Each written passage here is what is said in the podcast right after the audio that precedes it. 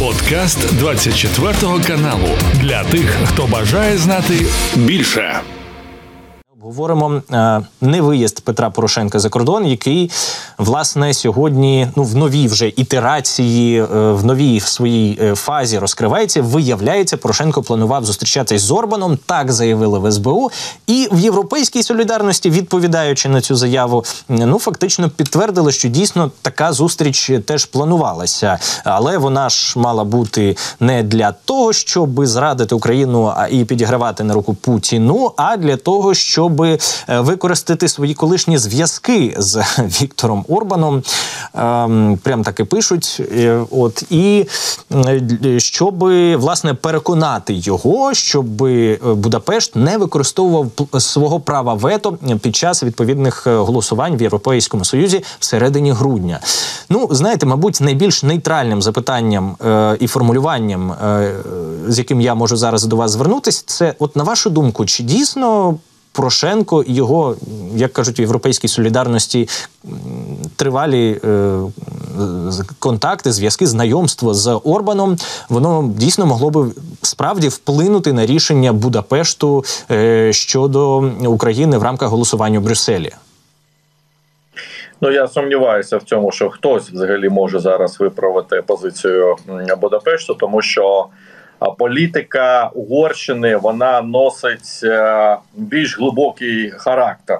Фактично Орбан виконує побажання частини свого населення, яке досі перебуває в реваншистських настроях стосовно Тріанонського миру тисяча дев'ятсот двадцятого року, коли королівство Угорщина втратило дві третини території, які, ну, в рамках Австро-Угорської імперії. Тому що коли розпадалася Австро-Угорська імперія, то Австро-Угорщина, ну, вона була як частина програ...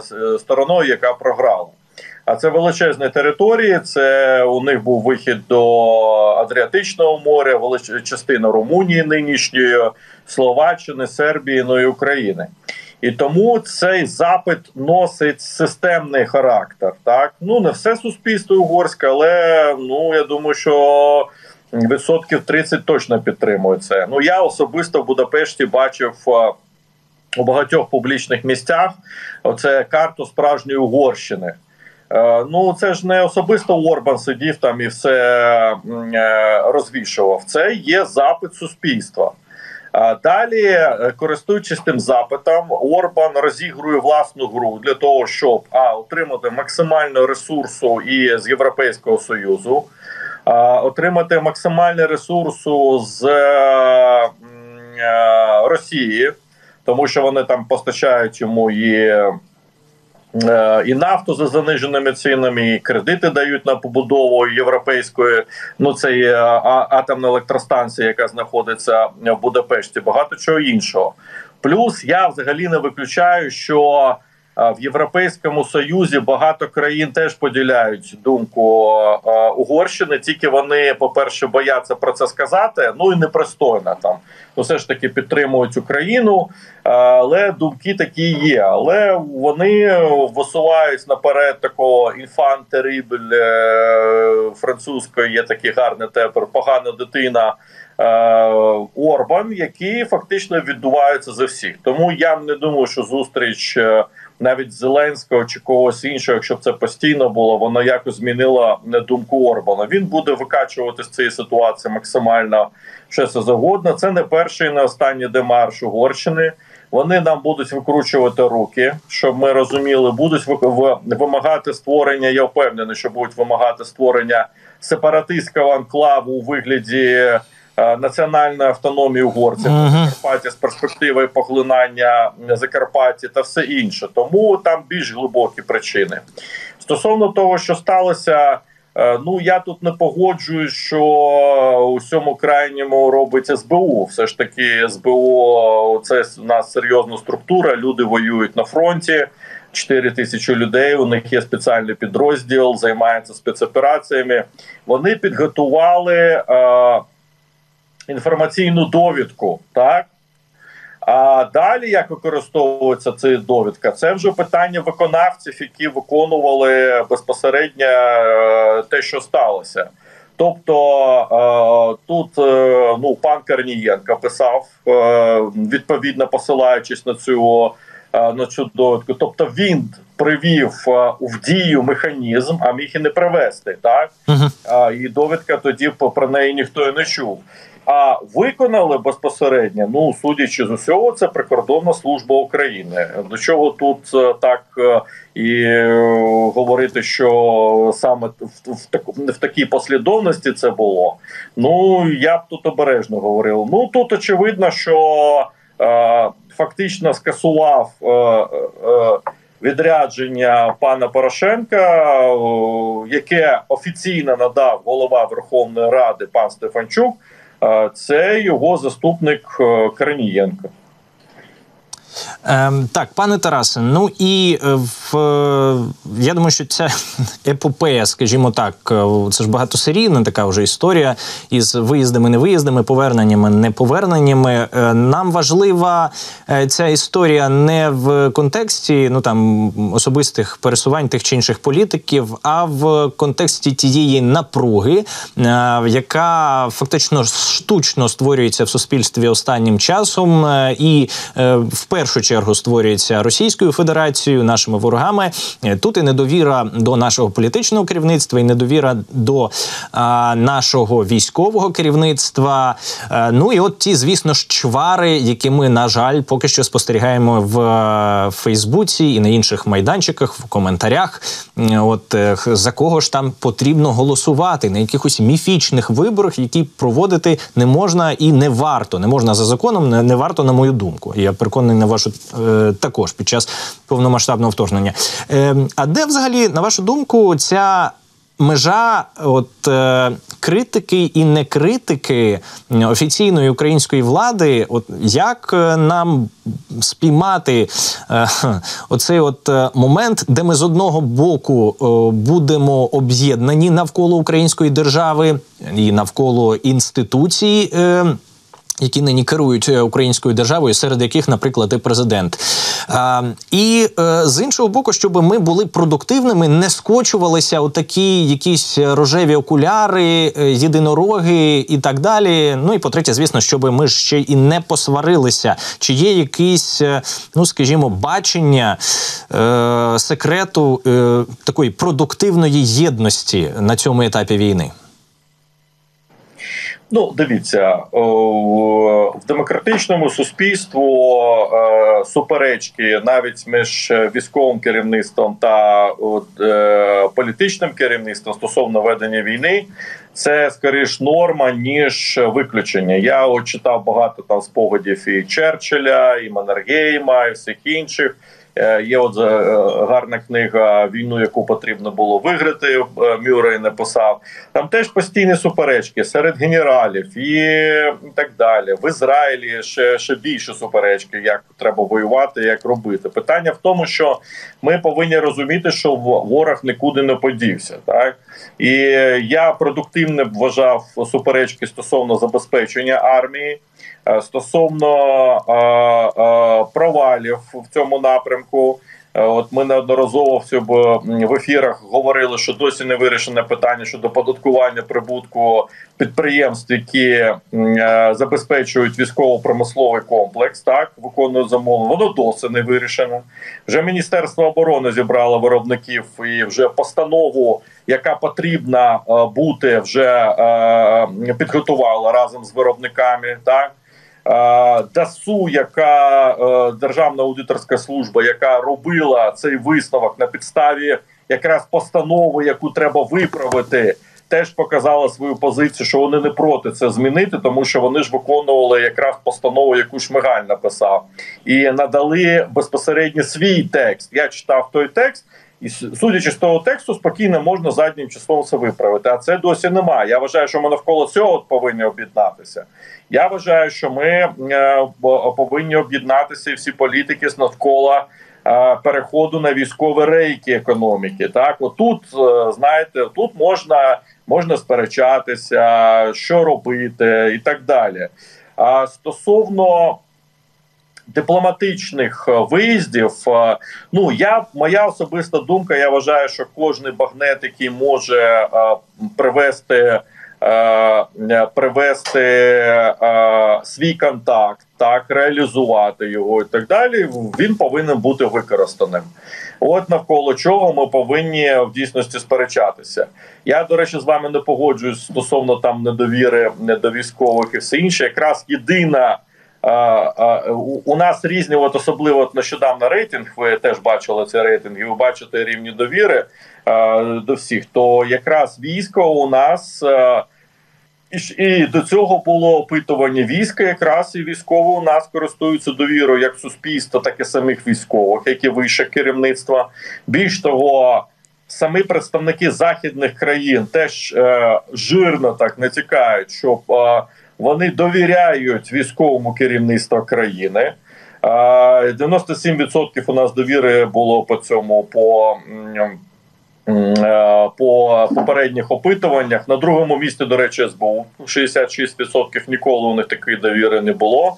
А далі вже всі інші. Тобто ми повинні розуміти, що якраз цивільні міністерства, чиновники повинні підтягуватись до забезпечення, в першу чергу, життєдіяльності армії. І я вважаю, що критика повинна бути спрямована, в першу чергу, на збільшення озброєнь, пошуку ресурсів для озброєнь, в тому числі внутрішніх, тому що з західною допомогою можуть бути різні нюанси. От навколо цього, звичайно, слід битися. Пане Тарасе, от ви знаєте, я повертаючись до е, ваших слів про недовір до військових, е, та ні-ні, йдеться ж не про те, що вона є. Е, її якраз та е, е, загалом і немає, але росіяни б дуже хотіли, щоб в українців була недовіра до армії, до військового керівництва, ну а в ідеалі, щоб і до військового, і до політичного. Е, з іншого боку, ми буквально годину тому говорили із Олексієм Гетьманом, ветераном української російсько-української війни, військовим аналітиком, е, який... говорить про те, що взагалі-то було б непогано, щоб на Заході нарешті відповіли на запитання про те, як вони бачать перемогу Україні. Про рівно те саме е, говорить і, наприклад, е, теж професійний військовий Петро Черник, е, фахівець, з яким регулярно спілкуємось в ефірі. Ну і от з іншого, е, з одного боку не можна не погодитись, а з іншого боку, я думаю, що важливе питання, чи є в нас бачення нашої перемоги, і чи, в принципі, ми можемо е, якось це бачення створювати з огляду, е, виходити з ним в публічну площину, з огляду на те, е, що ну, ми все-таки дуже залежні від західного бачення, так, від передусім американського бачення, від тих обсягів поставок, бо, ну, знову-таки, військові наводять конкретні приклади. тридцять один Абрамс, який надали американці, це дуже добре, але американці в Іраку починали операцію з тисячами е, танків і з е, ракетами, навіть не атакамс, а з томагавками, яких було там понад двісті залпів, з яких просто починалася операція, вже не кажучи про еф шістнадцять, перевагу в повітрі і так далі. Тот, е, я б у вас хотів запитати, на вашу думку, що першочергове, що важливіше зараз, е,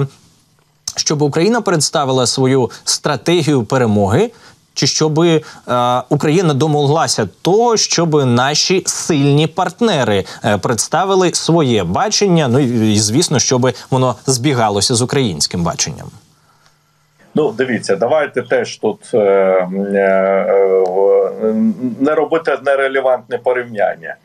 Ірак – це не був ядерною державою, так? В першому світі з арсеналом. Ми це чітко і ясно повинні розуміти. Так.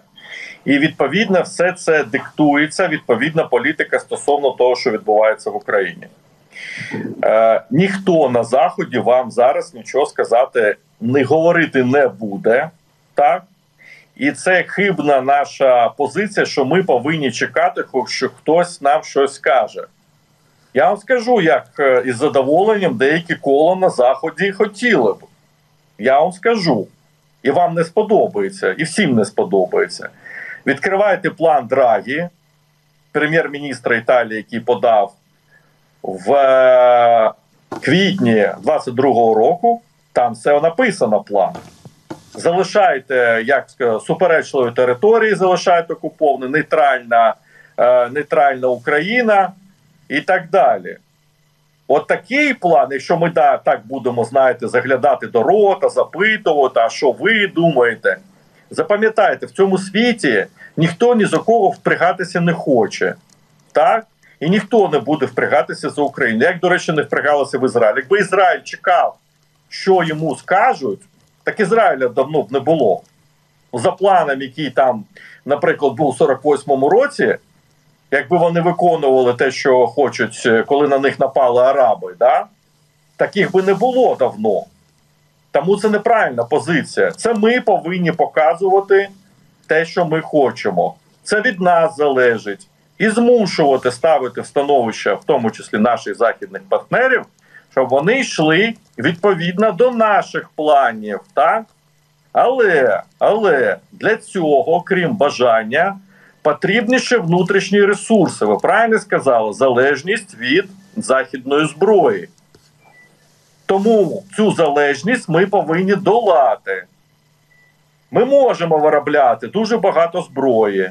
Всі ці відмовки про те, що на території України е, все прострілюється і нічого виробляти не можна, брехня, відверта брехня. У нас є купа підземних приміщень, де можна організувати виробництво. Це ще приміщення ще радянської армії, е, приміщення, е, е, наприклад, великих металургійних заводів, там же підземне приміщення є. Метро, врешті-решт, шахт скільки у нас.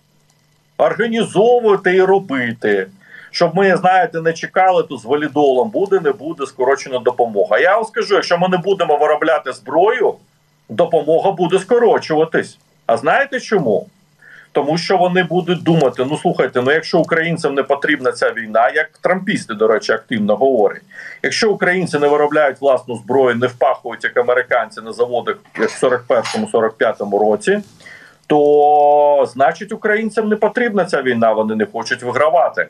Якщо не хочуть вигравати, чому американські платники податків повинні це утримувати? Далі, ми фінансувати. Ми повинні розуміти, що в Європі зараз активно перемагають справи сили. І це не випадковість. Приблизно десять - п'ятнадцять відсотків європейців, так? Ну, давайте будемо відверти, за скорочення допомоги Україні. І тому, коли ми починаємо запитувати, а як ви бачите, то вони вам розкажуть, як вони бачать, щоб здати нас е, з, з найменшими витратами і оформити це у вигляді нашої волі. От що ми повинні розуміти. Тому план повинен бути наш і зброя. Чим більше ми будемо гамселити Росію, а це можливо тільки власною зброєю, це повертаючись до питання, де Абрамси та Магавки і так далі. Ну не дадуть американці е, е, зброю, яка буде спроможна бити по території е, Російської Федерації. Якщо дадуть, то з обмеженим, з чітким обіцянкам, що це неможливо робити. Ну пам'ятаєте, це скандал, коли е, зайшла та тільки е, російський цей легіон, коли там вони на цих, на американських машинах були. Mm-hmm. Був дикий скандал, я знаю. Бельгія здійняла великий скандал, коли тільки ну не ракети, гвинтівки, вони, власне, автомати, автомати там побачили. Угу. Тому давайте без ілюзій. Ніхто не за українців вирішувати, ніхто не збирається. Ні, точніше, захочуть. Тільки нам це не сподобається. Тому у нас повинна бути чітка стратегія розуміння, що нам потрібно. А нам потрібно величезне напруження тилу, масове виробництво, те, що ми можемо виробляти. Це дрони, баражуючі боєприпаси, ракети. Я впевнений, що техніку можна організувати в тому числі. Воно, я бачу, Rheinmetall все ж таки там щось буде організовувати. Ну, подивимося, що воно ще буде організовувати. Е, наприклад, зенітні ракети, е, зенітні ракети, зенітні комплекси малої дальності Україна може потягнути. Петріоти ми не зробимо, а малої дальності ми зробимо. Я впевнений, що і технічний потенціал, і так далі. Створити щось подібне до DARPA. Є американська така агенція з перспективних військових досліджень. Робити, інвестувати гроші для того, щоб у нас були власні технології. Бо світ так побудований, що військові технології для виробництва нам не дадуть, їх самим треба розробляти. Ми це чітко і ясно повинні розуміти. Тоді, тоді, тоді... плани деяких політиків на Заході, вони не здійсняться, вони будуть змушені нас допомагати. Тому що Захід побудований на самостійності, на вмінні нації самим вирішувати свої проблеми. Якщо ти вирішуєш свої проблеми, то тоді тобі допомагають. Якщо ти не вирішуєш, тоді не допомагають. Просто скажуть, ну, вибач, чого ми повинні більше переживати за тебе, ніж ти сам.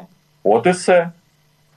Ви знаєте, пане Тарасе, тут уже розмова, точніше, питань з'являється більше до економістів, які можуть пояснити, в який саме спосіб це можливо, в яких масштабах це було б можливо реалізувати. Я поясню, я економіст, я економіст, я вам поясню. Будь ласка. Ресурсів в країні купа, і американці про це знають. Ресурсів дуже багато. Тут питання мобілізації цього ресурсу. Наприклад, нарешті у банків забрали п'ятдесят відсотків прибутку. Я взагалі вважаю, що можна вісімдесят відсотків забирати у банкірів і наступного року. Банкіри, які не фінансують зараз е, оборонку та реальний сектор економіки, є паразитами, які працюють на ворога. сто двадцять мільярдів вони намалювали собі прибутків. сто двадцять. У нас на дрони сорок виділено. Розумієте різницю, те гроші? Так? Якщо банкіри, якщо якісь там іноземні банки почнуть скаржитись, наприклад, Райфайзінбанк, О Т П, я вже бачу статті, вони починають нити, що у них, виявляється, забирають гроші. Ви знахабніли, шановні. Ваші банки працюють в Росії, заробляють гроші, ви тут збираєтеся заробляти гроші. Якщо не вистачає капіталу, то йди в свою материнську структуру, нехай вони вливають гроші в Україну. А не за рахунок платників податків, це українці, ви повинні заробляти гроші і нам ще розповідати, що ми тут погані. Я вже мовчу, скоротіть, що можна, от я вам скажу, з податків. Скоротіть відсоток відшкодування П Д В при експорті сировини. Чому ми, ми зараз дотуємо експортерів зерна, металу та іншої сировини? Чого ми дотуємо? Грошей отак от там вистачить для того, щоб покривати е, прибутки. От ну, сто двадцять мільярдів оце банкіри. Ну, рахуйте, якщо вісімдесят відсотків у них забрати е, прибутку. Ну, це вважайте, що десь вісімдесят мільярдів гривень. Це, вибачте, фактично три мільярди доларів, да? три мільярди доларів. Далі, скоротити оцей прибут... Е, е, е, відсоток на відшкодування П Д В. Ну, все не треба забирати, ну, до десяти відсотків, не двадцять, а десять. На промислові товари залишити двадцять відсотків, а на це на десять. Скоротити терміни повернення, повернення валютної виручки за кордоном. Я от нещодавно, пан Марченко, міністр фінансів, знаєте, з таким приреченим виглядом розповідає, що за кордоном дванадцять мільярдів залишило. дванадцять мільярдів доларів залишило. І при цьому пан Марченко удає, що він начебто тут не до чого. А ти до чого тут? Ти що, не знаєш, що так буде? Тим більше, що Марченко колишній податківець. Ти що, всіх схем не знаєш по фіктивному відшкодуванню П Д В і так далі? Я вже мовчу про скорочення витрат на різні благоустрої і так далі. Там ще три мільярди доларів можна знайти. І того, якщо порахувати, ми от з вами тільки, от, тільки почали, да? Ми вже десять мільярдів, я вам говорю, де можна забрати. Далі, я вже мовчу про митницю нашу. Розберіться з митницею. Там десять мільярдів доларів спокійно можна знайти, скільки там крадеться. Просто беріть нарешті ці митні платежі, які ви повинні брати згідно з нашими угодами. От вам ресурс, от з головою в дійсності вистачає. Американці ж про це знають, європейці про це знають. І тому до нас питання, чому ми, ми повинні фінансувати ваших олігархів, чому ми повинні е, фінансувати невідомо що, коли у вас є купа грошей, купа, купа ресурсів всередині країни. Ну от ви знаєте, ви зараз порушили цілу низку тем, які окремо потрібно, не просто можна, а потрібно розбирати. Хочу вам подякувати за те, що ми встигли обговорити, пане Тарасе, із цієї і не тільки, з цієї інших тем. Тарас Загородній, політолог. Це був подкаст для тих, хто бажає знати більше. Підписуйся на двадцять четвертий канал у Spotify, Apple Podcast і Google Podcast.